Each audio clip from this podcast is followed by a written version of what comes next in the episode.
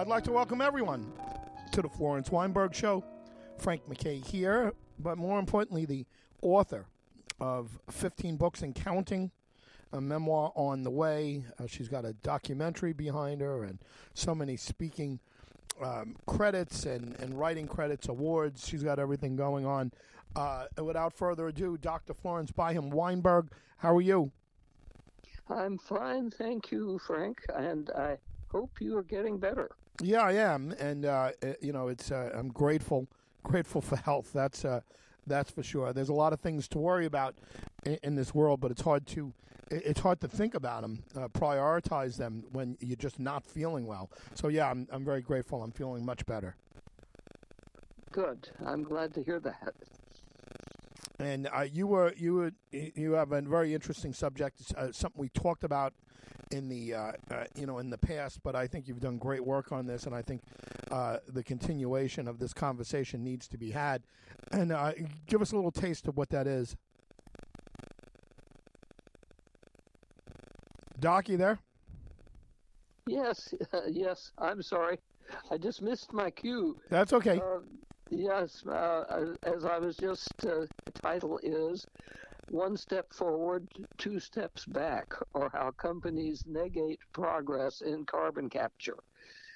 And uh, so far, I've spent two of my podcast sessions talking first about the exciting new methods of capturing carbon dioxide gas from the air and transforming it into liquid or even into stone, which astonishes me still. Uh, and I've spent a second session talking about businesses, and there's one of them right here in San Antonio where I live that sell uh, the product they produce after they've transformed carbon dioxide gas into something else. Uh, our industry here in the city transforms the carbon into baking soda, of all things, which is then marketed to other industries um, not to bakers, they said, um, uh, because it's not up to that standard to be consumed by humans uh, directly, but it is marketed to industries who can use it uh, in some of their own processes and products. So today I will speak of loopholes in the Federal Environmental Protection Agency's rules that allow companies to pollute. So far, I've, I only have data about Texas and the company's behaviors in this state, uh, but I'm sure that the same problem exists in most, if not all, of our 50 states. So the information could be useful to people across the country. For four days last month, from January 14th to 17th, an icy Arctic air mass covered Texas, causing industrial plants to close or to take emergency measures. These measures included emissions of pollutants into the atmosphere. 36 companies reported, and I'm sure some did it and didn't report it. Um, they reported unintentional emissions due to freezing weather to the Texas Commission on Environmental Quality which I will call TCEQ from now on. Collectively, the companies reporting produced more than 1 million pounds of pollution. And that is a small amount compared to the multi millions of permitted emissions released every day across our large and heavily industrialized state. But it shows one of the uh, commonest reasons for uh, permitted emissions, namely the weather, whether too cold or too hot. Like um, uh, Luke Metzger, the executive director of Environment Texas, a nonprofit watchdog, says, and I'm quoting him polluters continue to skimp on weatherization, which leads to big pollution dumps during extreme cold and hot weather. Industries in our state seem to be following the lead of our ele- uh, el- uh, electrical grid. Uh, and this is not a quote. I ended the quote after extreme cold and hot weather. industries in our state seem to be following the lead of our electrical grid that failed during the severe winter storm Uri in February 2021. when temperatures went below freezing for a week, our electrical power failed. There was a universal blackout over the state, and somewhere between 300 to 800 Texans froze to death. Very little has been done to weatherize the grid since then, and we were saved from another statewide blackout, not, not by weatherization, but by the renewable energy sources that had been added to the grid by private industry in the meantime. So, in other words, solar and wind power, which had been poo pooed, by the way, by our uh, government. Yes. our other industries, meanwhile, while they claim to have worked at weatherization, have still been able to escape regulation through various loopholes. The examples I give here were gathered by Dylan Baddour and Alejandra Martinez and were first published in the Texas Tribune in the sub-publication called Climate News. It was reprinted by our San Antonio Express News uh, Sunday uh, in uh, Sunday before last, before yesterday, uh, where uh, it were rather before, um, well, never mind, Sunday before right. last, where it was featured on page one of the business section. Ethylene, a, su- a substance that is fa- faintly sweet smelling and musky, was flared in large quantities by a Taiwanese company, the Formosa Plastics Corp. Corporation at its Lavaca Bay complex on the Gulf because near, nearby plants that usually bought Formosa's product had gone offline and closed their pipelines due to the extreme cold front. The estimated release of unburned ethylene was 64,800 pounds over 24 hours, 79 times the unit's permitted limit. Another flare released 38,400 pounds, which was 500 times its permitted limit. Formosa's total emissions on January 17th were 250 tons of air pollution, composed of more than 40 chemicals, while the air temperature ranged from 24 degrees to 51 degrees Fahrenheit. This was reported to the TCEQ, a spokesperson for the plant, Amy Blanchett, said the company doesn't comment on operational issues, and I'm quoting her, unless we anticipate a substantive impact on the marketplace. Unquote. Impact on human beings doesn't doesn't rate a comment, so it seems. Meanwhile, 450 miles away, a maintenance device got stuck in a Permian gas pipeline, and WT Gathering and Processing Company was sent to fix that. But for some reason, they felt they had to release 205,000 pounds of methane into the air rather than burning it, which is 80 times more polluting than carbon dioxide. This, they reported, to the TCEQ, which is where all this information is coming from.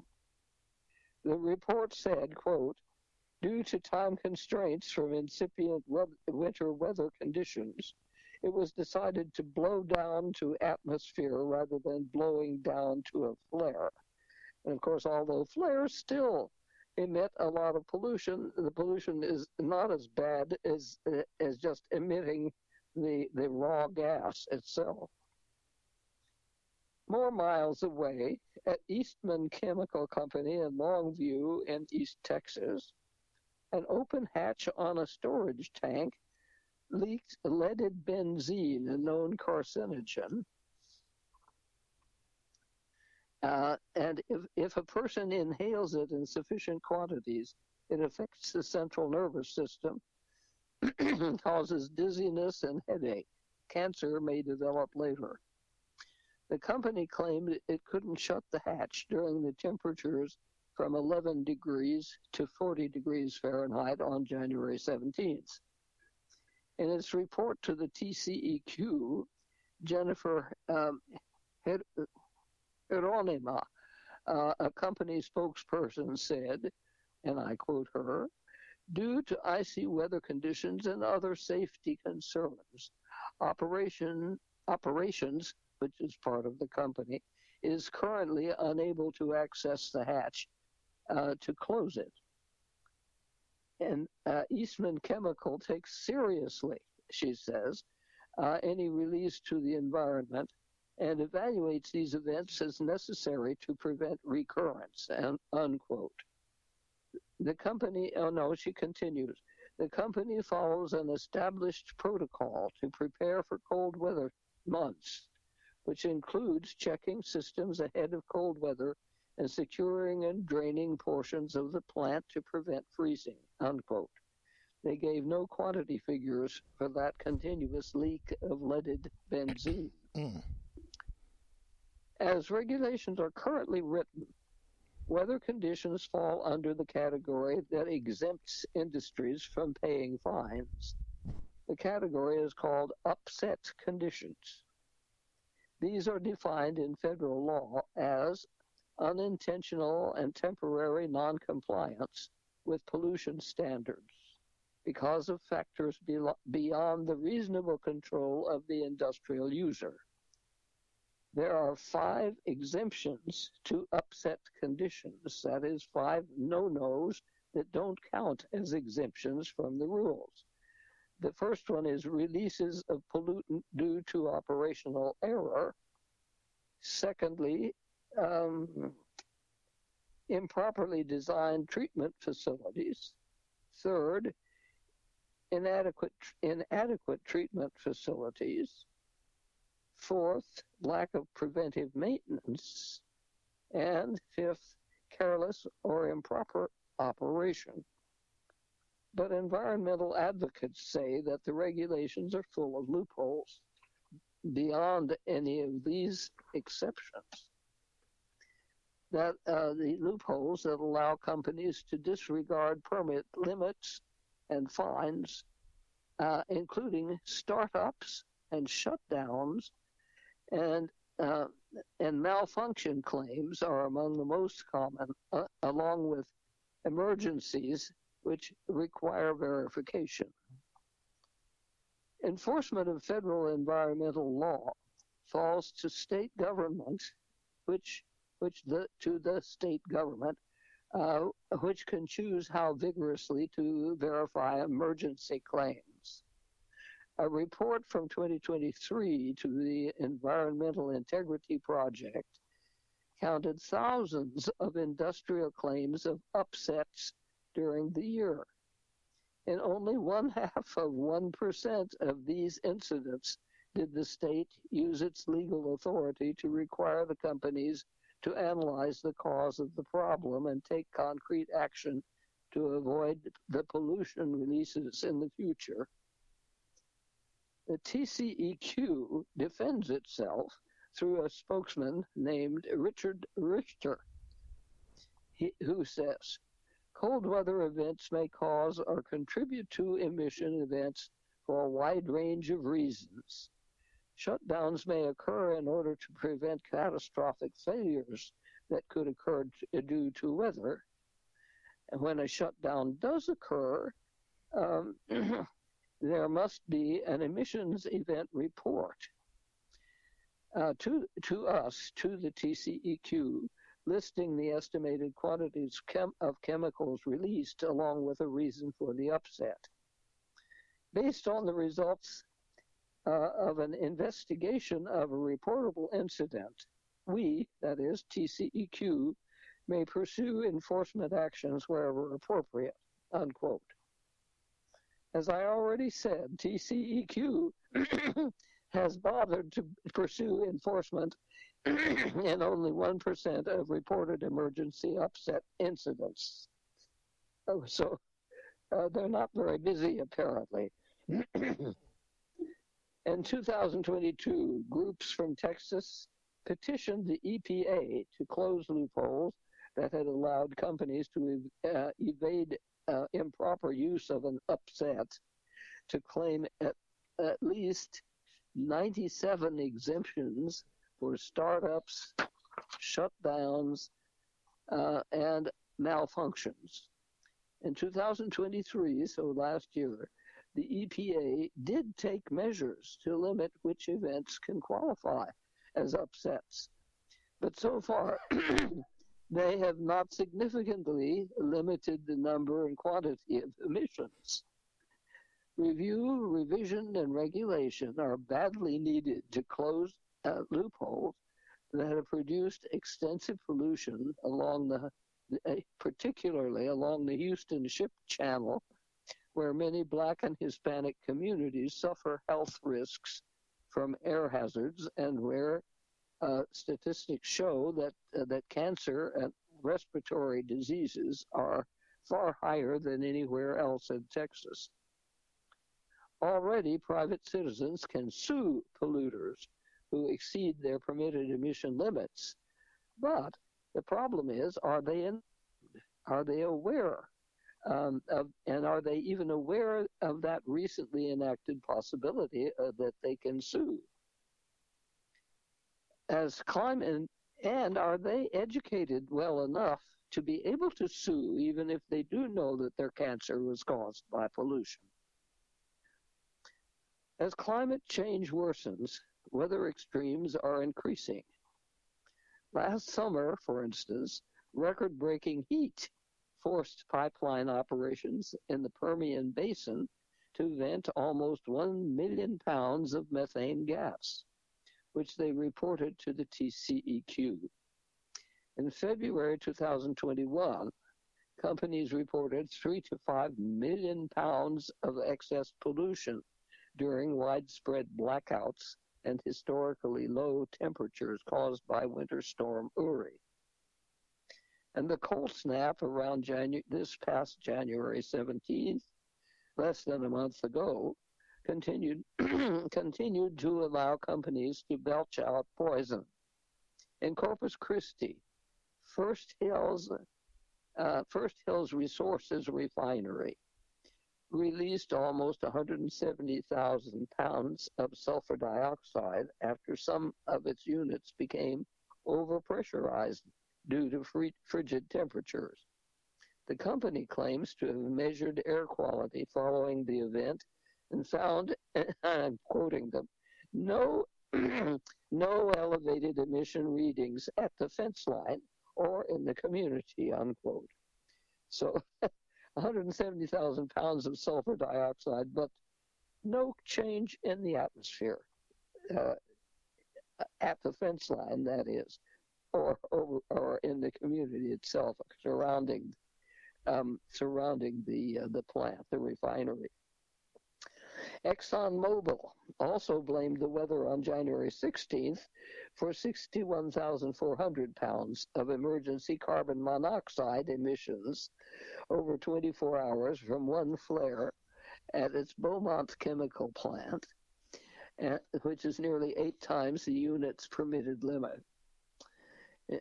And Neil Carman, who was a former TCEQ investigator and is now a clean air director for the Sierra Club in Texas, said companies are are are uh, guesstimating companies are guesstimating what's going into the flare, but they do uh, some fuzzy math calculations on what they think is coming out.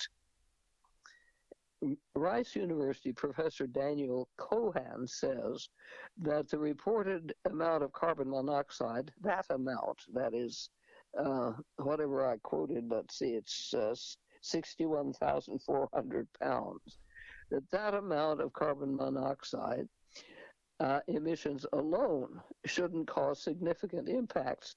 But ExxonMobil also reported more hazardous substances in emissions, more than 2,000 pounds each of benzene and butadiene, both human carcinogens.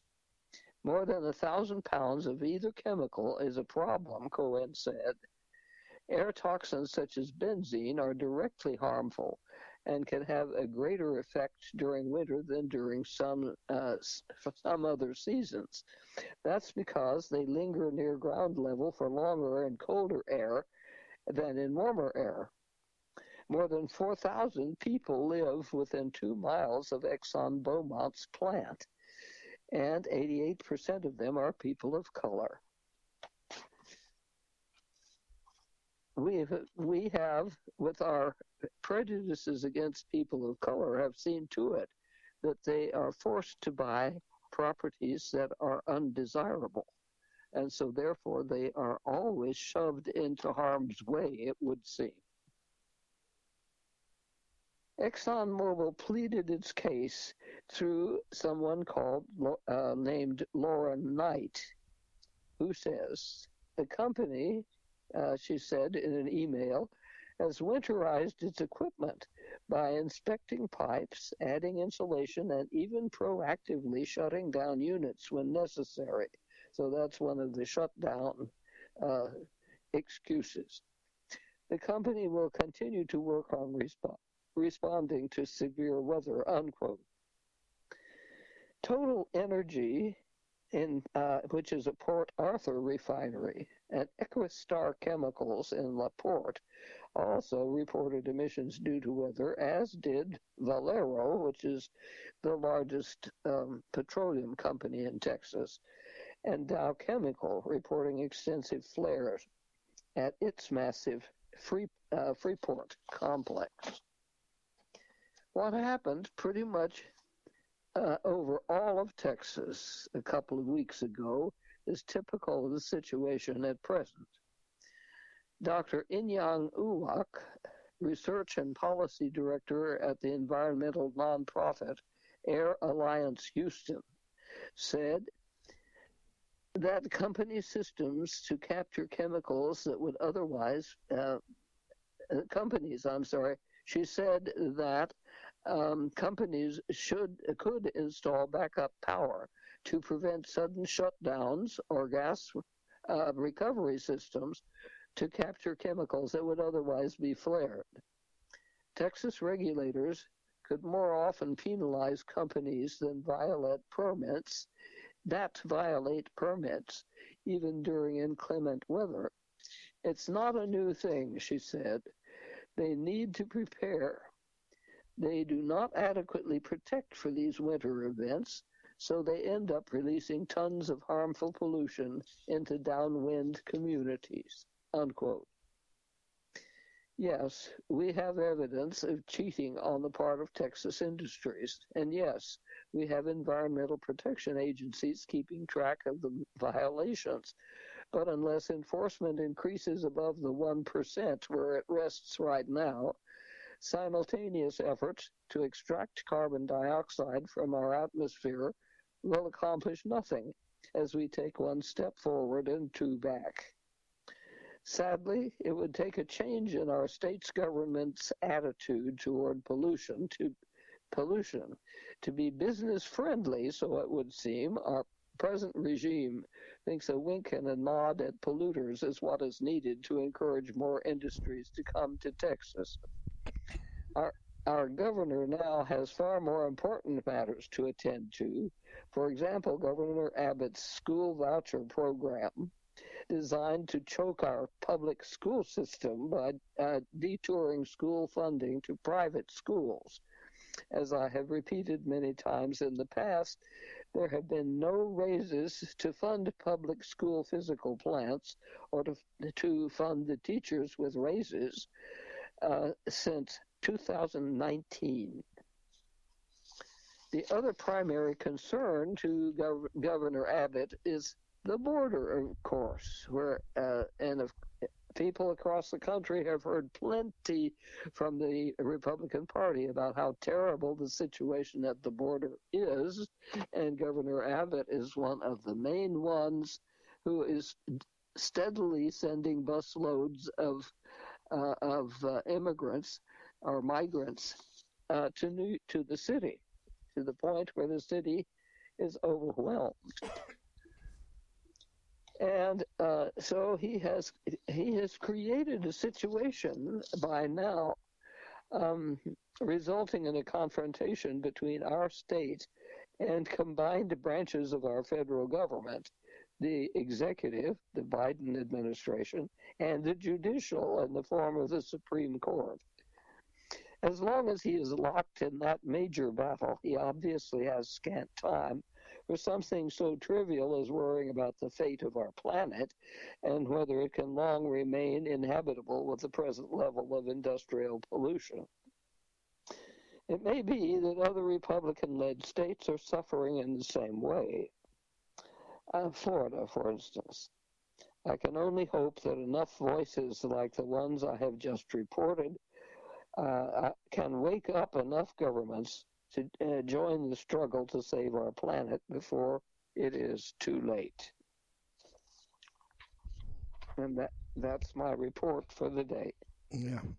You see, Texas is such a unique situation, and you're so dependent on the uh, on the oil. When I say you, uh, I, I should say Abbott and and the the the government, the politicians.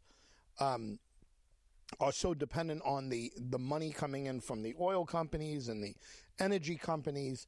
Uh, it, it's almost, um, I, you know, it's it's it's almost. And I know I don't want to get uh, too off the subject, but whenever you, you think of energy and and Texas, I like in my mind, they're never going to be. They're never going to be the um, uh, the the post the poster boys for uh, clean air, for uh, for anti pollution. Um, in, fact, there's uh, headlines all over. You know how big polluters in Texas evade evade federal law and get away with it. You know, and they get away with it because who's going to punish all of these? You know, you mentioned uh, Exxon Valdez and and uh, you know the different companies there. Do you think Greg Abbott or Greg Abbott led Texas will uh, will ever punish a big oil company like that for uh, yeah exactly. you know i mean it's it's uh, laughable course, almost. Yeah and for decades and back in the 70s uh, san antonio was full of beautiful high-rise buildings made of uh, some form of glass or plastic uh, so that they are they glitter in the sun they're just gorgeous they are can they consist entirely of windows um, and these these tall, beautiful buildings uh, were built thanks to the discovery of oil yeah. in Texas, and Texas became one of the leading oil-producing states.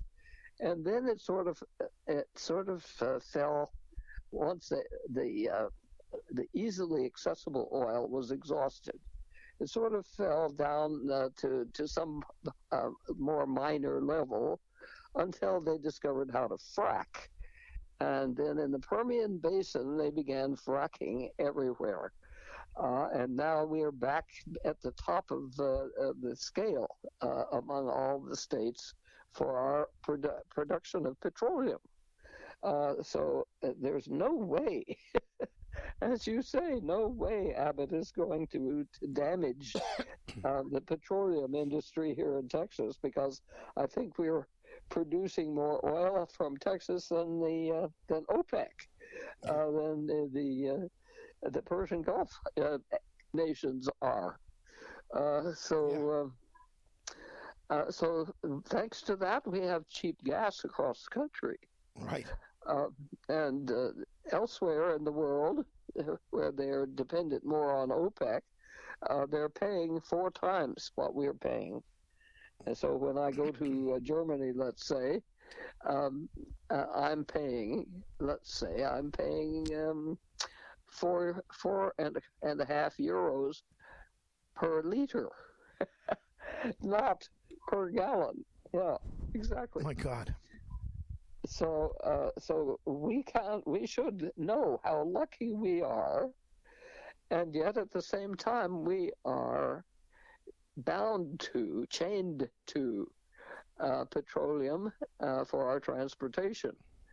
And thanks to the auto industry back after World War II, um, towns were built, I think they were purposely uh, designed uh, to need cars So they were spread out over the countryside, and the, suburbs grew enormously after World War II because we had uh, cheap, uh, cheap fuel and cheap cars.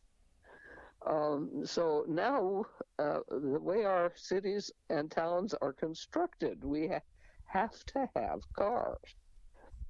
And uh, our present admin- federal administration, that is the Biden administration, is pushing electric cars to try to mitigate the situation because we are polluting every time we drive to work or to shop or anywhere. And we are forced to do it because uh, so many of us live, uh, say, I live, for instance, nine, uh, nine miles uh, from downtown San Antonio. So I have to drive 18 miles back and forth if I want to do something downtown, which I do fr- frequently. Uh, and so does everyone else in, in San Antonio. And so there you are. There's uh, there's a cloud of smog over San Antonio all the time, and it's true of all our cities simply the way they were designed after World War II. So no more walking to the nearest shopping area. Uh, we have to drive there. Yeah. So we have a severe problem in our country, and we uh, most of us are in revolt. Certainly, most of us here in Texas, uh, who are mostly Republican, I'm afraid, uh, are in revolt uh, against Biden, who wants us to drive electric cars that don't pollute. the, the problem being that electric cars won't get us very far before they need recharging. And so many of them will have to be recharged between here and Austin, which is the closest city, uh, which is about 70 miles away for the average San Antonio. Uh, I'm far enough north that it's only 60 miles away. Uh, but uh, but anyway, if I were to buy an electric car, which I haven't done yet because I have a nice old Mercedes Benz um, that probably pollutes badly. Um, it is a gasoline engine, not a diesel, so uh, at least it pollutes less than the diesel ones.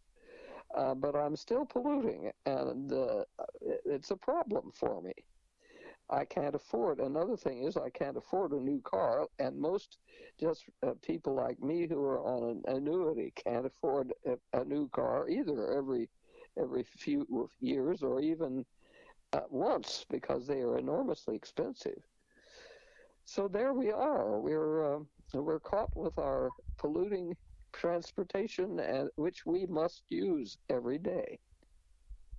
Yeah, uh, it's uh, look, I, I always want to be careful when um, I bring up this kind of argument because I, I don't want to sound like some crazy conspiracy theorist, but there there are people, there are activists that I got to know, you know, let's say 25 years ago, that were into renewable energy.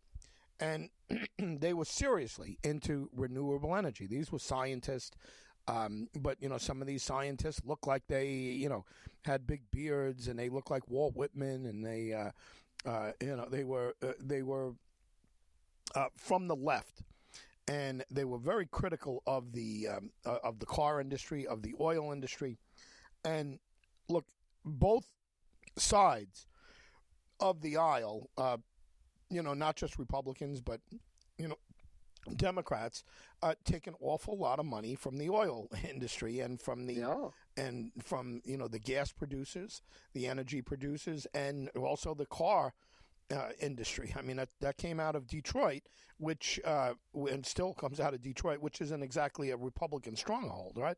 I mean it's uh, it, it's a very um, blue collar base there. But here's here's something. Um, at one time, I volunteered to drive a, a car, and we were going to do it for publicity, and I think it was 2001. Uh, but I was going to drive a car that ran on on a re uh, refurbished, not refurbished isn't the word, uh, recycled, recycled uh, French fry oil, like uh, you know oil that uh, that went through, and you know the problem was you'd have to keep refilling at at every whatever. But I was going to do a cross country run just kind of for publicity, and I agreed that I would do it. I like driving and whatever. For different reasons, they stopped it, but the the folks that stopped it were telling me and again, this is where it gets sketchy because I don't want, I certainly don't want to sound like some conspiracy theorist. Like you know, a lot of the Trump people are very into conspiracies and and things like that. But uh, you know, here's one that many of the inventions that uh, uh you know, like uh, for example, somebody had a car that uh, uh that supposedly uh, ran on 125 miles per gallon and uh, and that guy he got bought out and he disappeared. Uh, then yes. you know just uh, disappeared, got his money and got bought out and disappeared. There were others who had similar inventions uh, or innovations, if you want to call them, and some of them uh, met untimely deaths. You know, and and again, I the last person in the world that uh, I I want to be linked to saying oh conspiracies and everything, but there are billions and billions of dollars at stake, and I don't put anything past. Uh, uh you know anybody when when it comes uh, down to billions and billions of dollars, but I'm one that personally and, and I applaud the president's um, efforts to get people to use electric cars.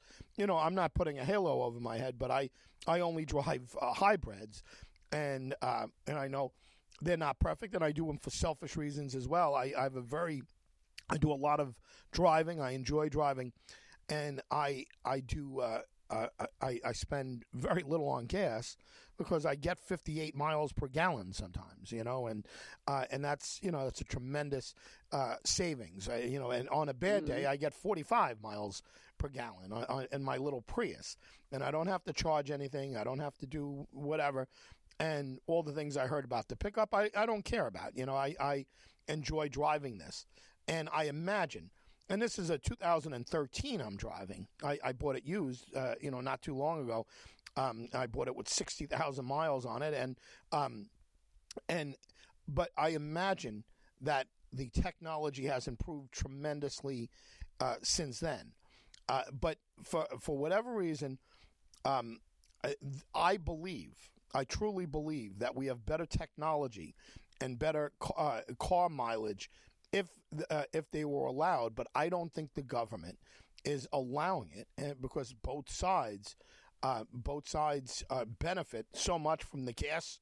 Um, uh, the gas companies, the oil companies, uh, American and, and foreign, I guess, but uh, and um, and the car companies, and I don't think they are ready for it yet. So the thing is, like, I personally think, I personally think that there could actually uh, be a concerted effort. You want to call that a conspiracy? You could, but I, there's a concerted effort not to uh, uh to to make this easier on mm-hmm. the uh, on the public by giving us cars right now that go 100 miles uh, per per gallon, and or a cars that run on alternative fuel. it's just it just it isn't happening. Uh, it it just isn't happening right. for some reason. Um, and I, you know, uh, if you're looking to Greg Abbott, you know, my God, if you're looking at Greg Abbott to, uh, you know, and I know you're not, but if anybody is out there looking to Greg Abbott to be the um, the, uh, the the ray of sunshine in a uh, in a in, in, a cesspool of uh, of despair. Uh, guess what? Greg Abbott is, is the Fox Garden House in uh, in Texas. there is no way that Greg Abbott is going to do anything anything that benefits the environment, uh, never going to do anything to benefit uh, uh, renewable energy. And, and, and stop me if I'm wrong, but I mean, Greg Abbott is uh, is the best friend that anybody that wants pollutants out there. Not that he's trying purposely to do. It. He's just owned. I mean, he's owned by you know by by big business. He's owned by. Um, by the oil companies, any governor of Texas basically would be, but Greg Abbott, mm-hmm. um, basically makes no apologies for it, and uh, and he's got all kinds of sleight of hand going on, and uh, and and you know some naturally because it fits his base, and uh, and others are just pure distractions. And the border is all he wants to talk about, and uh, he's not talking about. Uh, you know, and again, I know these are other issues. He's not talking about uh, Uvalde. He's not talking about, um, you know, any kind of limits on atomic uh, weapons, atomic weapons. Uh, what do you call it? automatic weapons? But what Greg Abbott is talking about is whatever his base is going to be distracted from, and there's no possible way that anybody's going to be punished. Any of these companies are going to be punished for going over the EPA limits. Uh, certainly, if they're going to get punished, they're going to get punished by the uh, the federal government, never by Texas. That's all true. Very, very true. Uh, I'm just thinking uh, if we had elected Beto O'Rourke, for instance, in the last governmental uh, race, um, and he came pretty close, actually. Yeah. Um, but if we had elected him, I'm just wondering how much he could have uh, accomplished uh, and whether he would have bothered to go up against the uh, petroleum industry here in Texas because we have so many other problems yeah. Um, in, environmental problems that he could have addressed, um, yeah, other than uh, fussing around with uh, with Valero and uh, the other petroleum people in the Permian Basin. Um, uh, so I just don't know whether anybody uh, at the state level here uh, would have the courage and the ability to to make any improvement in the situation. I doubt it. Yeah, no. Uh, or if they did something, it would be a very muted effort um, and uh, wouldn't accomplish very much. But you are absolutely right. I remember, I think, right around the turn of our century, um, there was an Australian team that went all the way across Australia, which is huge, uh, on solar power alone. Yeah they had built this car that, and I think they've done it here in this country too. It was there was sort of a little blip back then of, of these uh, teams that would build uh, solar power cars that would work. Of course, they had to travel during the daytime. Yep. And uh, in climates where there is some sun, because there are uh, places in our country here and in all countries um, in uh, temperate zones that are cloudy most of the time. Take Vancouver, British Columbia, for instance. Um, when it's sunny, it's most beautiful, but most of the time it's either cloudy or, or drizzling up there, and pe- people don't know that when they uh, when they go up there on vacation uh, for a vacation in uh, August, say, because that's one of the sunny months. But uh, for uh, ten months out of the year at least, um, uh, when when I lived up there. We had drizzle or, or fog or rain. Uh, and uh, uh, and so there are places where you could not use solar energy, but uh, where uh, here in Texas we could do that. In all, most of the Southwest here, we could have cars that ran on solar energy, and uh, there would be probably a way to uh, by now there would be batteries that would store the energy so that we could run at night too. But no, um, nobody has really gone into that. Uh, now, speaking of free energy, there, there you are. Um, when the sun shines, which it does every day, everywhere, um, it it could supply energy to us far more than what we are doing. Now, Texas is actually private enterprise in Texas um, is uh, has wind farms, um, especially in West Texas, uh, that are supplying energy to our grid and saved us last summer when we had 108 degree te- temperatures day after day and no rain. Uh, for uh, starting in May and continuing until uh, September we had probably one inch of rain during that entire time with those over 100 degree temperatures. Um, and thanks to uh, the private industry that had um, had uh, started these wind farms and uh, solar, also solar farms um, that contributed to, to uh, stored energy. So there were batteries, banks of batteries that came into play when during the summer air conditioning across Texas was so high that we would have had a blackout in 2021 if the summer had been as, as severe as this past summer. And we're continuing to build uh, wind farms and solar farms. Uh, and the other big push I read in today's newspaper, um, and this is being opposed by our state government, I think, by the Republicans in it at, at least. Uh, the big push is to link Texas to the electrical grids that surround us in other states. But as I've said in previous broadcasts, uh, Texas wanted to go it alone because it was so puffed up and proud over having been a republic uh, from 1836 to roughly 1846, so roughly a decade. And then that failed for incompetence. and mm. the state accepted the, the umbrella of the United States, which had been uh, drooling over Texas for a long time previous to that.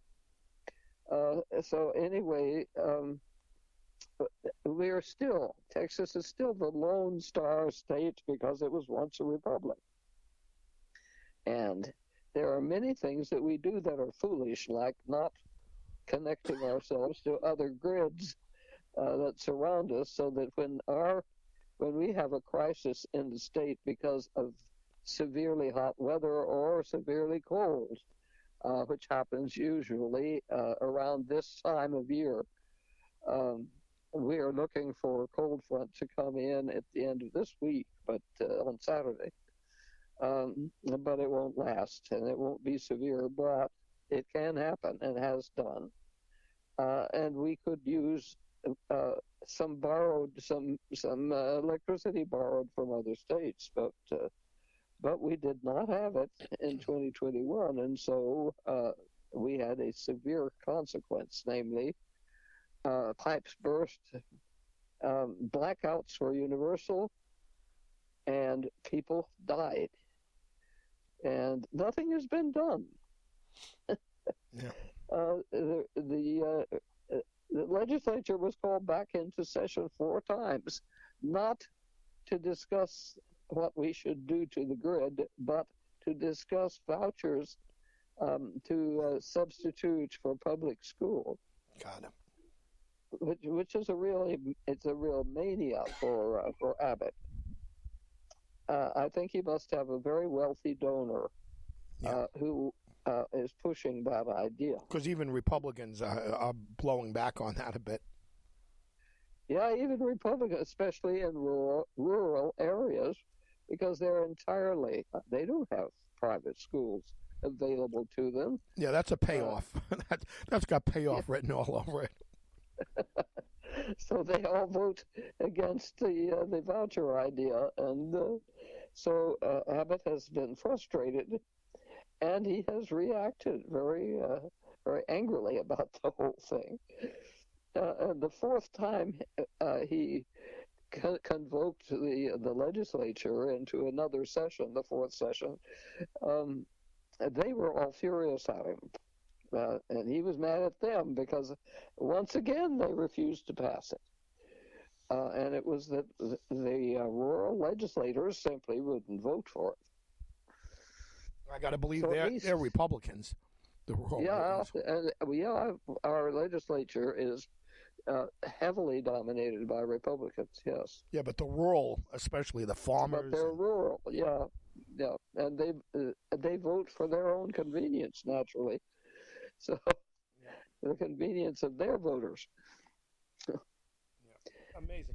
A, a, great subject, as always, and, uh, and I'll tell you, uh, you're you're doing wonderful work on this, and uh, you know, laying a foundation for um, for information, uh, and you know we want to encourage people to to binge listen to some of the other shows that are connected to this. And, and please, anywhere you listen to this podcast or others, you could find us, um, uh, you know, readily available on so many different outlets. Uh, Frank MacKay uh, signing off. Doc, thank you very much. You're welcome. And uh, you've been listening, listening to uh, Dr. Florence Byham Weinberg and she is uh, always, always wonderful. Uh, Frank MacKay signing off. We'll see you next time on The Florence Weinberg Show.